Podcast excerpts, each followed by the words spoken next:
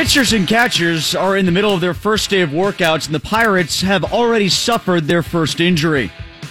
Daniel Hudson sprained an ankle while jogging. Normally, I worry about Clint Hurdle hurting himself jogging, as in jogging out to the mound to get Daniel Hudson off of it before he can do any more damage. Actually, the truth is, Hudson hurt himself chasing the Schwan's meat truck. The Americans lost to Slovenia in Olympic hockey today. Let's make Slovenia great again. Come to think of it, was Slovenia ever great in the first place? After the game, President Trump blamed the Obama administration for the defeat. However, if it makes us feel any better, the Slovakians beat the Russians today as well, so that pretty much makes up for the Warsaw Pact invasion, I think. Take that, 1968! We're even now. I'm Tim Benz from Trib Live, ESPN Pittsburgh, and the Steelers Radio Network. I'm in for Mark Madden today. We will get to Olympic hockey in just a little bit, but first, the Penguins put on another show for the home folks last night at PPG Paints Arena. I thought the Globetrotters only came there one night a year around Christmas. Now it looks like they've had a month long occupancy with the way this hockey team has been playing of late up in the hill. I mean, forget Andrew WK. It's time to start playing Sweet George Brown. The Pens haven't lost at home in their last nine faceoffs, and they're averaging over five goals a game. So aside from that, ah, nothing to cheer about in the new building, I guess. You're just gonna have to wait patiently until Kid Rock comes in March. I am the Bull God. Last night it was Carl Hagelin and Evgeny Malkin putting on the Ritz against Ottawa in that 6-3 win heard right here in the X. No look pass to no look shot, beating a goalie in Mike Condon, who was looking the other way, anticipating a wraparound. Zach Aston Reese pushed up to Sid's line. He scored twice, once on an empty net. Jake Guentzel got it going with two goals. In fact, he outworked Dion Phaneuf so badly on the second goal, Ottawa just traded him mid game. Dion, take the rest of the night off. Visit the waiting room outside the visiting locker room and just hang out there for 48 hours till the Kings come to town. We'll tell Alicia Cuthbert you're not coming home tonight. And we won't tell Sean Avery. So the Penguins now have 68 points. That's just shy of the Caps for the Metro lead by three. They've won seven of 10. As a result, I, I, keep getting this. I've gotten a lot lately, especially since I've been doing Mark's show this week. I've gotten a few times over on the phones or in tweets. Are the Penguins good enough now to win the cup again as currently constructed? If the Pens don't make a trade of significance, are they good enough to win the cup again? And my answer, despite the fact that they're playing great, is still no. Because keep in mind, they're still only five points clear of being left out of a wild card spot as much as they are three points away from being the top spot in Metro. That's how jammed up the East is. That's how compact it is. They're almost as close to first in the Metro as they are to ninth in the conference. A couple of nights without at least grabbing a loser point, and then you're going to start sweating again. As great as the Penguins look right now, and they do look great, I say some reinforcements are still needed before the trade deadline. What say you? 412 333 9939. And part of the reason I say that is and please grab whatever piece of wood you have available and knock on it thoroughly. Have you seen how healthy they've stayed this year? I mean, we're talking about Sid, Gino, Letang, Dumo, Maatta, even Mr. Black Cat. These guys have all played over 50 games. They've avoided the crucial injury bug that they so often deal with, and so much of this great play of late has been because the stars have been shining brighter than ever. The sweet George Brown thing I referenced is no BS. It's the stars being at their Letang. Did I say Letang in that? Maybe I did, maybe I didn't, but he's been above 50 games. I mean, my God, talk about a guy who's had a bad injury run. Chris Letang, chief among them. So my point is, if they've managed to avoid so much injury from so many of their stars for so long, if they're due for something like that, then I want to see the depth bolstered. That's why I'm saying what I'm saying. And I also say that because in each of the last few cup runs, in season trade acquisitions and call ups were pivotal in the Penguins winning the Stanley Cup both times. Hainsey, Streit, Hagelin, Guentzel, Schultz, Rust, Sheary, Murray, they were all in season call ups or additions to the team that played crucial roles in those clubs' success.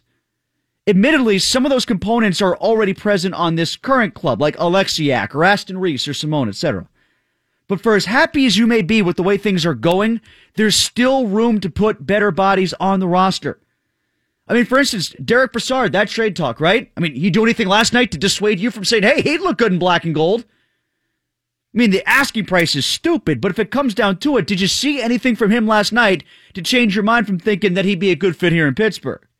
He rifled a goal past Murray, attempted seven shots, got three on net, was a real presence for the first 30 minutes, was on the ice for a couple of the Pens goals, but at least held his own in the face-off circle. He won 11 of 18, two hits, two takeaways, the most ice time of any center on the club.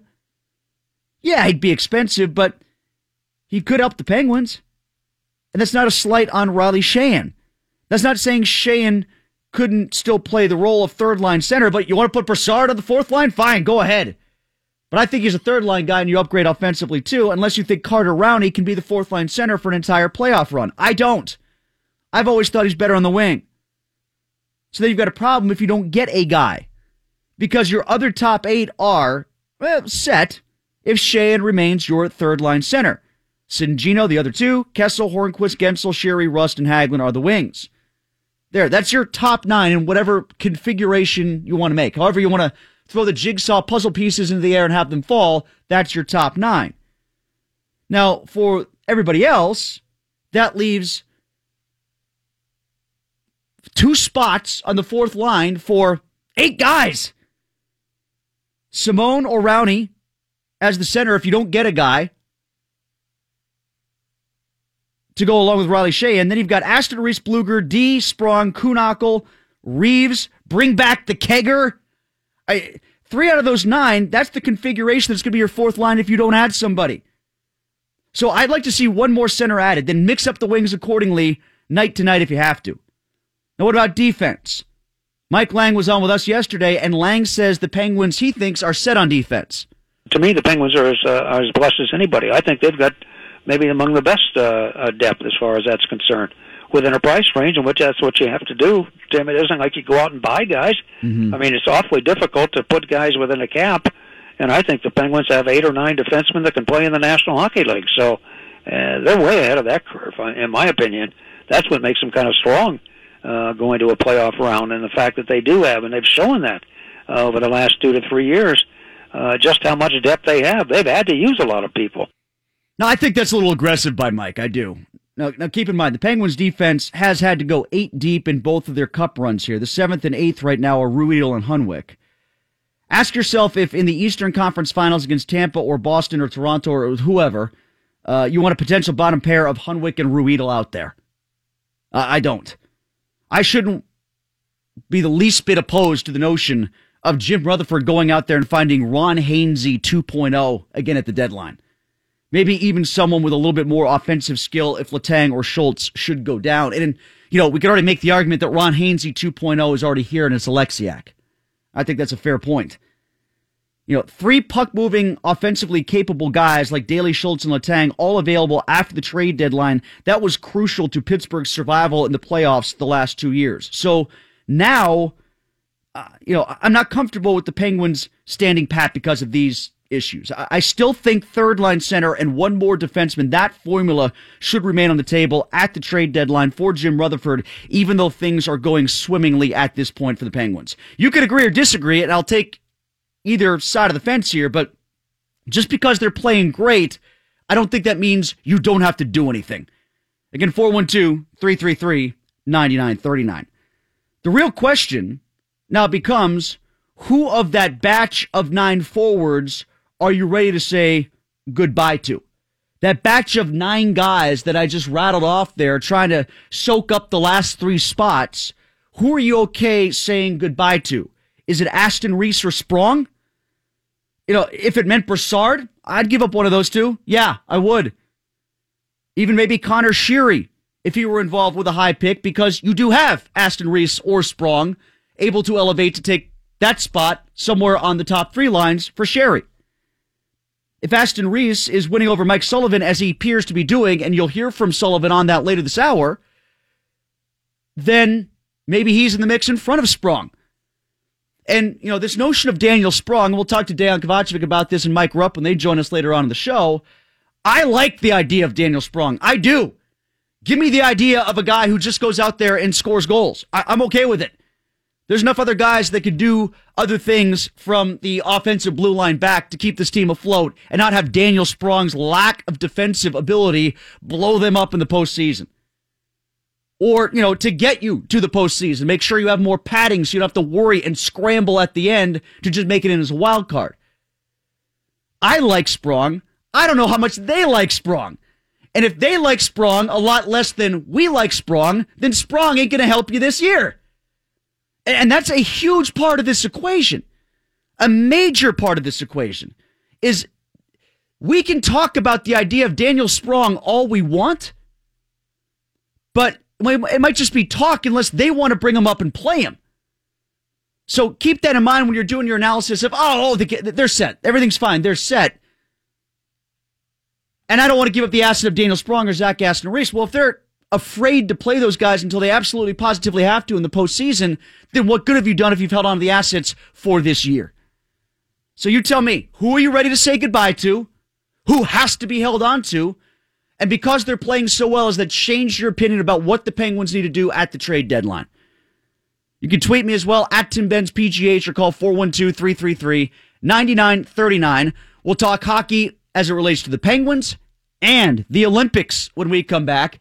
As I mentioned, Team USA lost. I'll tell you how, and if you missed it, eh, you might not like it. And you might want to do something about it.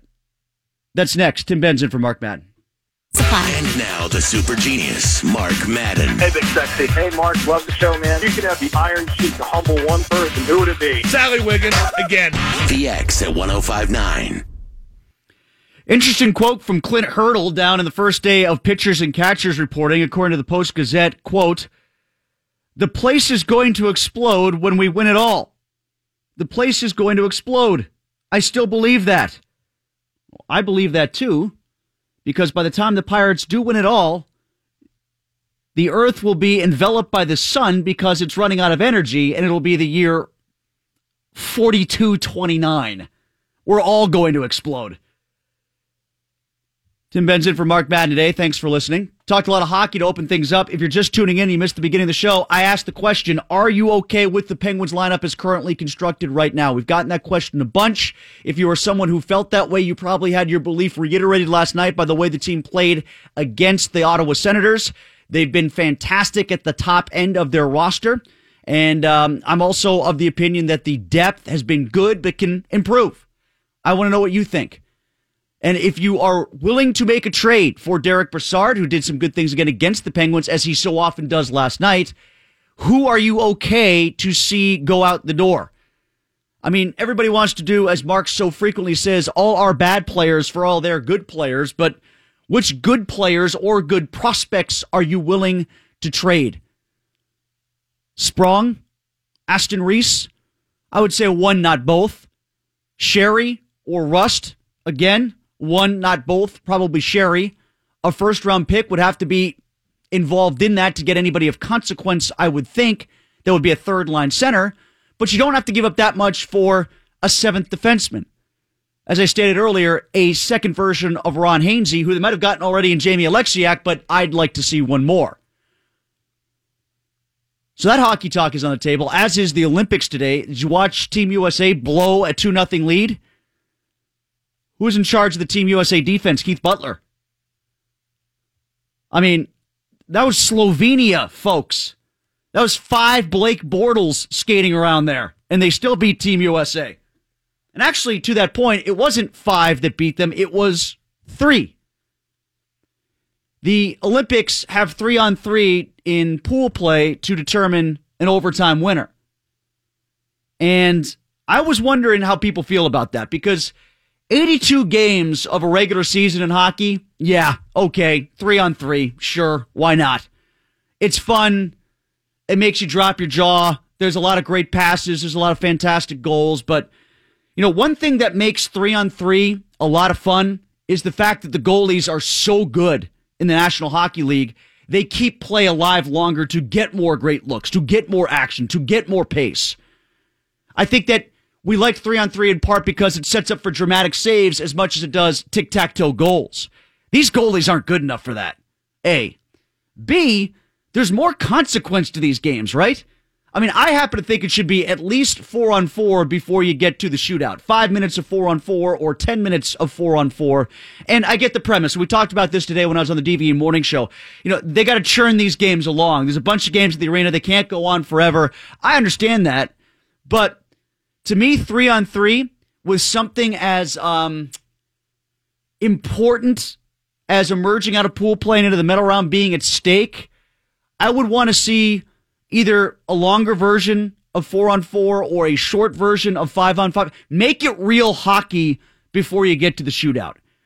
Again, it's totally different when you're talking about 82 games of a regular season where you've already gotten to the loser point anyway. And America did get a loser point today, so we're that much better than the Russians. Sorry, the Olympic athletes from Russia. But I'm just not a real fan of three on three and something as important as the Olympics to get that hokey that gimmicky that quick. And, and it is gimmicky. It's fun, but it's gimmicky. The shootout is fun, but it's gimmicky. And I, I love all these people who say, oh, three on three is so much better than the shootout because the shootout is just a gimmick. what's three on three? I've always maintained this. You see way more breakaway opportunities. You watch an NHL game, you might see two, maybe three breakaways. One, maybe two. When's the last time you naturally saw three on three in a hockey game? It almost never happens. So don't tell me that you, you can't decide a hockey game by a shootout because it's too gimmicky when you have three on three out there. That's a gimmick too. Don't kid yourself. Let's go to Dan, who's calling from New Ken. Hi, Dan. You're up first.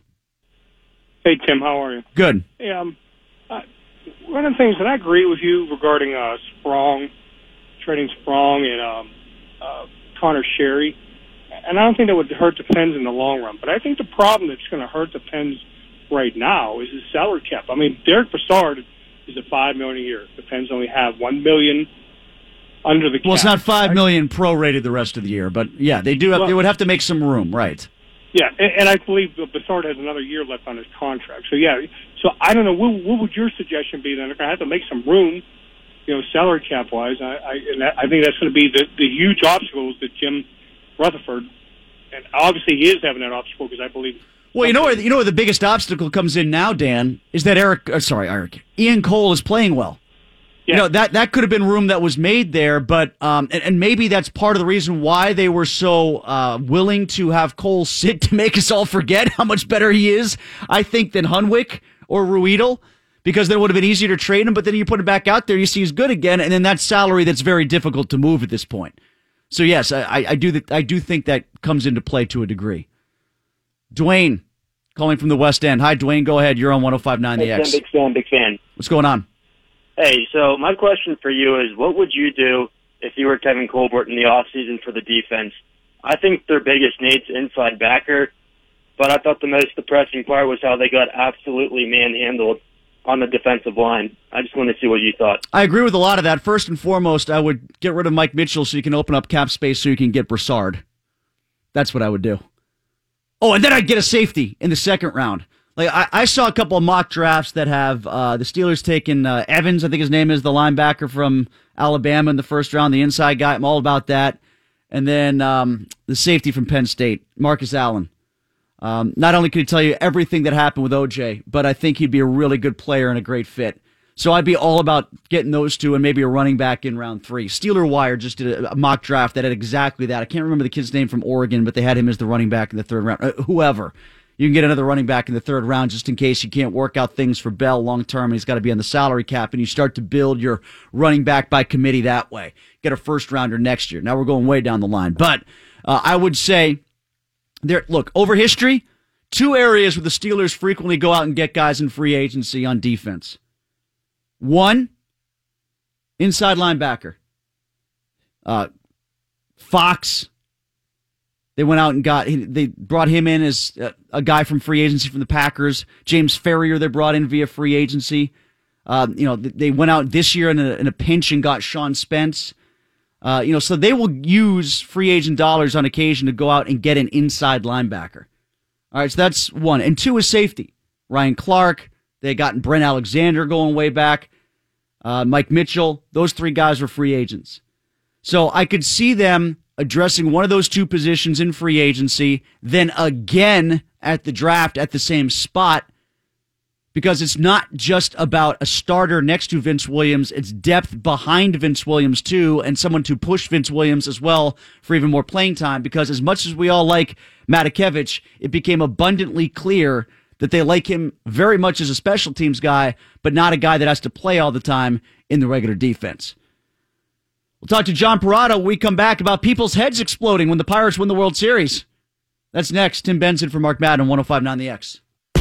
And now the super genius, Mark Madden. Mark, you struck my last nerve. You say that like you think I would remotely give a dump.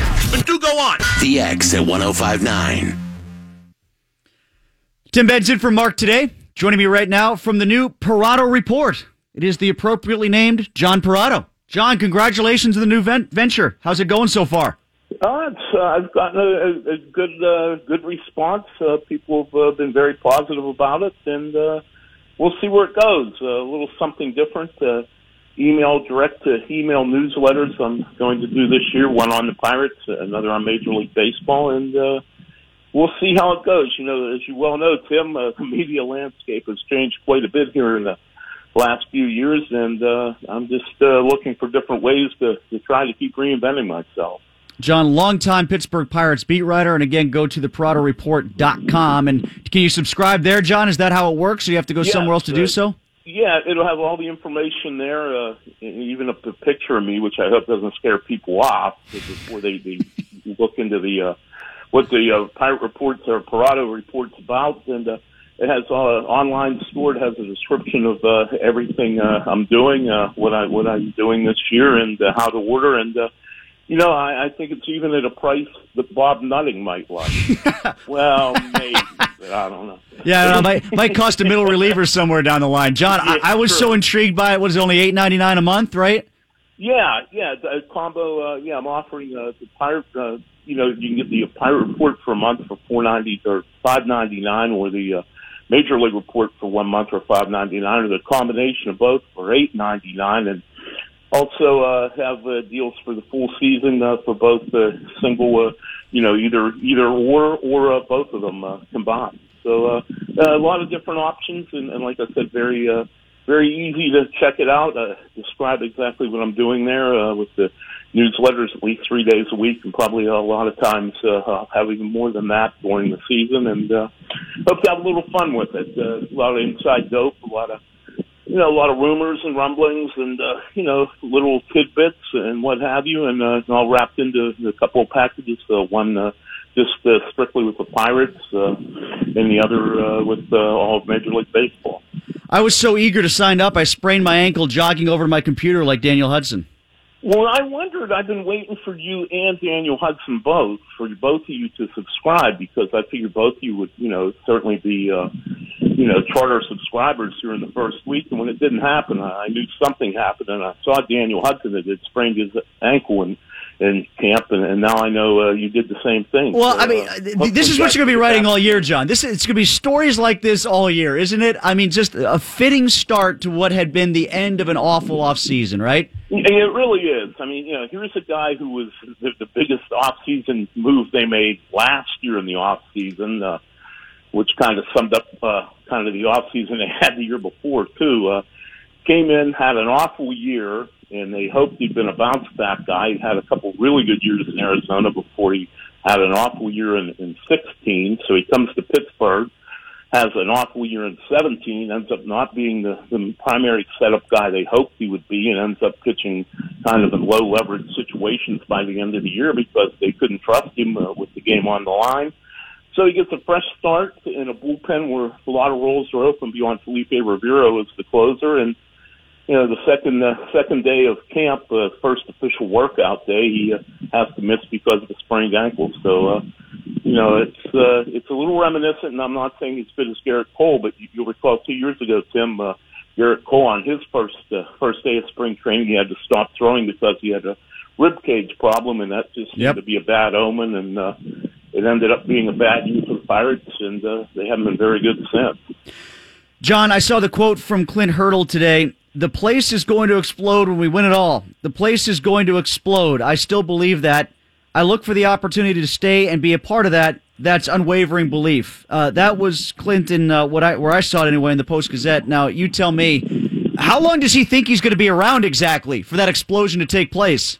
Well, you know, I know he- he's he's, undergone. He he started last winter, uh, you know, very uh, strenuous health and wellness regimen. So maybe he does plan to live to ninety. Uh, you know, at least manage to ninety. And God bless him. I hope he lives to 110. He's a good guy, but uh, uh, you know, I I understand everyone's optimistic first day of spring training, and uh, it kind of defeats the purpose if on the first day you say, "Well, we're not going to be very good this year." But I also think you've got to be realistic, and and I, I think one thing the Pirates don't understand, or they do, and they just think their fans are stupid, and they think that the majority of fans will actually buy these kind of things and say, "Oh yeah, we, you know, you know, our team we can win the World Series this year," when they have very minuscule chance of winning. You know, won't say never say never, but a lot, a lot of things would have to go right for them, and a lot of things would have to go wrong for a lot of other teams. But to come out and say something like that, I think it insults the fans more than excites them. I, I really think the Pirates underestimate just how baseball savvy their people that buy tickets and people that watch the games on TV and listen to the radio to them on the radio are. And uh, I just uh, don't understand what what that tries to accomplish. Uh, when, when they do something like that, other than they get people, uh, you know, upset.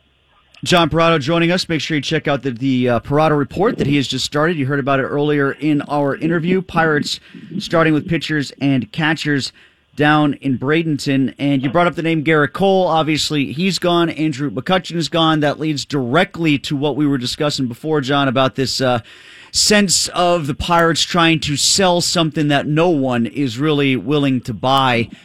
Give me your best case scenario with those guys gone. What is the best case and, and what is the worst case, like a win total wise? What's the window, how vast it could go either direction for this club as it's currently constructed?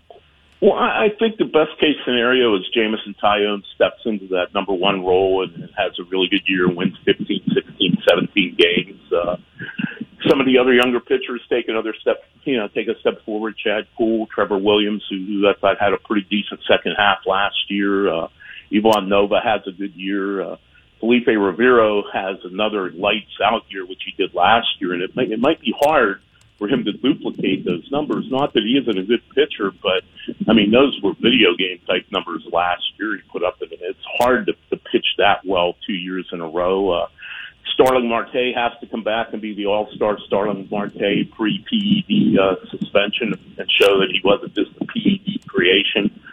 Gregory Polanco has to step up and have a big year. Josh Bell's got to at least do what he did last year and maybe even build upon what was a really good rookie year. Uh, that's just the beginning what has to go right for him.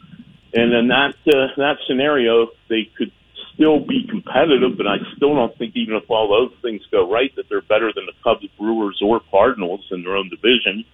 In a worst case scenario, they lose 90 games, 95 games. I, you know, I know some people have really been pessimistic and say they'll lose 100 games. I don't think they're that god awful bad that they'll lose 100, but I certainly think that they're staring at a potential 90 loss season uh, unless uh, you know a few things go right, and they maybe find a couple of bargains here the longer uh, some of these free agents stay on the market here as spring training is open. Maybe they do find a few bargains, a few desperate players who will sign for less than market value just to, to have a, a team and get ready on to go on the season. Uh, much like they did uh, going way back to, to 04 when uh, Kenny Lofton and Reggie Sanders fell into their lap, uh, two pretty uh, good established major league players that they got at uh, bargain rates because uh, they, uh, you know, they found themselves without a job when spring training opened, and that's what the Pirates really need uh, to have a chance. The guys they got for Kutch and Cole, uh, any of them that you are significantly more optimistic about than the others? And and does your opinion differ or stay the same with what they have in house?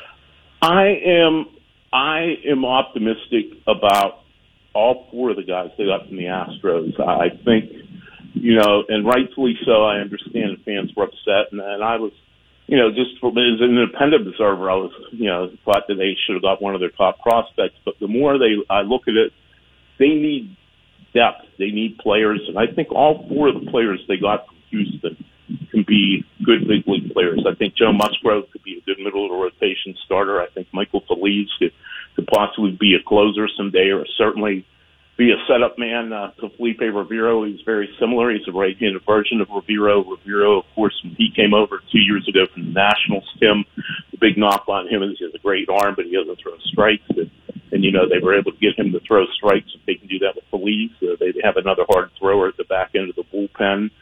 Uh, the scouts I talked to that saw Colin Moran in the Pacific Coast League last year, the third baseman, say the improvement he made was real. It wasn't just inflated by playing in a hitter-friendly league and playing in AAA for a second straight year. They think that he's become a legitimate power hitter, hit 25 home runs in the big leagues. So certainly that would be an upgrade at third base. And Chris Martin, who will start the year at AAA as an outfielder, uh, you know, a lot of people say he's a fourth outfielder, but the scouts I talk to think that he can be a little bit more than that, be a pretty decent everyday big leaguer. They like his power, they like his speed, they think he's adequate defensively. So uh, I, I do think the Houston trade could work out.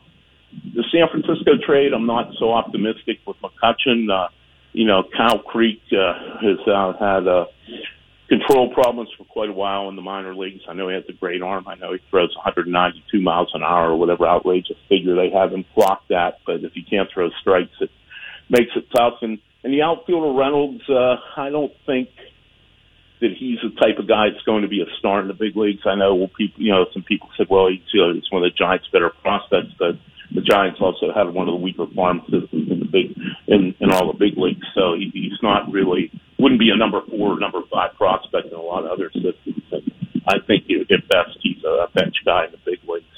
So uh, I do like the Astro trade though, and I do think all four of those guys can, can help the Pirates uh, at some point and, and, and help them, uh, in, you know, significantly, uh, in, you know, as time goes on. Finally, John, Josh Harrison is still a Pittsburgh Pirate. Why and for how much longer? Well, I think what's happened is uh, the market for Josh. I think the Pirates, from my understand, talking to other teams, and I and I understand the Pirates' point of view. They were asking for a lot for him, but uh, you know, they're asking for more than teams are willing to give up, and you know, it's a situation where uh, I think a lot of teams would want him. I know I would if I were a contender. You, you know, you could play uh, adequate third base, adequate second base. You could put him in the outfield, and he does okay there. He's not really a shortstop per se, but if you needed him play there for a week or fill in for a day here or there, he certainly can play that. We know he can hit when he's healthy, and he was healthy last year, and he made the All Star game for the second time in his career. I think probably their best pack. He's their last really good trade chip they have, and maybe they are better served in this case if they're not getting what they want to hold off because I've got to feel when you get into July and there's a lot of teams in contention that you know he can he can serve he can fill in so many different positions that a lot of different teams are going to have interest in him at the deadline. Maybe you get a little bit more going at that point, and you get a team to to give up a couple of really good prospects, or maybe you know a young big leaguer or what have you. So uh, I, I can't fault them for that, but. uh yeah, I'm a little surprised. I thought he would be traded by now, but I can't imagine he'll last the full season for sure. John, thanks so much for the time. Greatly appreciated. Best of luck with the Perrotto Report, and we'll be reading throughout the course of the season. Well, Tim, thank you very much. I really appreciate it. It's always good talking baseball with you, bud, and uh, thanks for having me on. That is John Perrotto from the new Perrotto Report. I've just tweeted out at Tim Benz PGH, so you can subscribe, read it, read about it right there on Twitter. Again, at Tim Benz PGH, and you can find the link for John's site right in front of your eyes. Okay, we come back. Uh, we spoke a lot about the Penguins earlier in the broadcast after their win last night against the uh, Ottawa Senators last night. Zach Aston Reese and uh, Jay Guentzel walked away as big stars in that game. Hagelin and Malkin hooking up for a gorgeous goal too, but two guys kind of flew under the radar, and Mike Sullivan talked about both of them last night. You'll hear what he said next about these two players in particular. That's next here on your home for the Pens, 1059 The X. And now the super genius, Mark Madden. Damn it, I'll be popular in Pittsburgh yet. Hey, Mark, ball fan. I think I got to start with pulled pork nachos. Hey, super genius, how you doing today? Fantastico. The X at 1059. Looking to buck up the center will be the Pens and Crosby on the move. Coming into the zone. Looks Aston Reese and shoots and scores. There's his first NHL goal. Zach Aston Reese is cast in. The Penguins lead 4 to 1. And he is smiling like a butcher's dog. Head to the bench and the high fives. You know, I'm watching curling right now, and maybe this is just how my mind works, but all I'm thinking to myself while I'm watching this is how drunk did they have to be to come up with this game on whatever frozen lake it was in Saskatchewan or Winnipeg or whatever? Or is this a Nordic game like Norway or Finland? Uh, what did they? I want to know what they first used. Like, you know how you go back through the annals of time and they used peach baskets for basketball. Like when they played lacrosse, it was, uh, you know, Roy Simmons, the great Syracuse lacrosse coach, would talk about how they use crab nets. Basically, they put crab nets on sticks and how the Indians would just use sticks and twine and put the, like that's how they came up with the crab. It makes sense. What do they what do they use aside from these big rocks? Just like other big pieces of ice? These perfectly smooth stones with the little things on top. Like what did they first use? And how bombed were they? No, dude, it's, it's like shuffleboard, but we fall down a lot. Like, how do they do it? These are the, these are the things I ask when I'm watching the Winter Olympics, and I see nothing but sports that make no sense to me.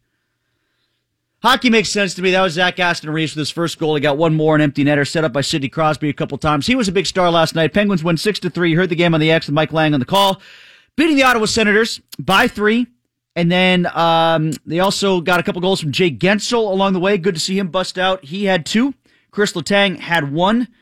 And uh, who did I skip over? Oh, that great goal from Gino and Carl Hagelin, of course, too. We mentioned that before the commercial break. But two guys stood out, I thought, last night for the Penguins without standing out, kind of under the radar guys.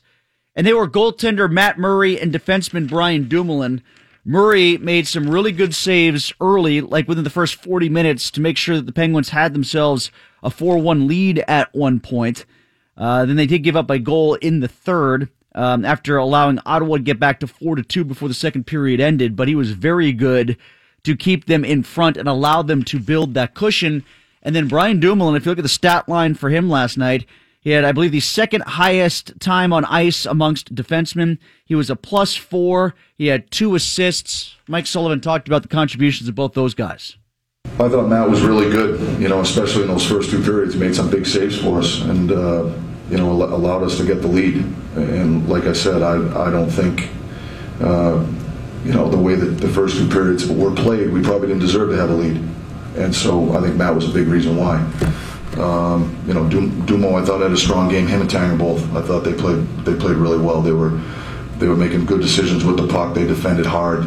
You know, they're two really important players for us. They they play against the other team's top players. They play real important minutes. Um, I thought their decision making was good, and obviously when they chip in offensively, the way they do is gives us a big boost.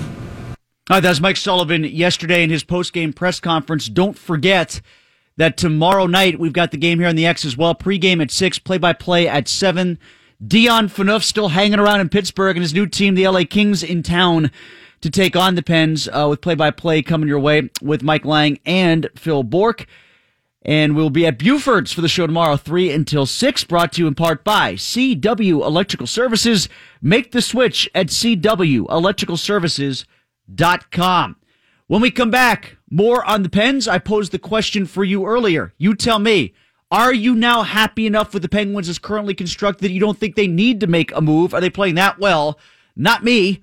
Uh, I'm still in favor of them making some moves before things are said and done. 412 333 9939. And I want to get into Mark Madden's column that he wrote about Tom Bradley today in the Trib.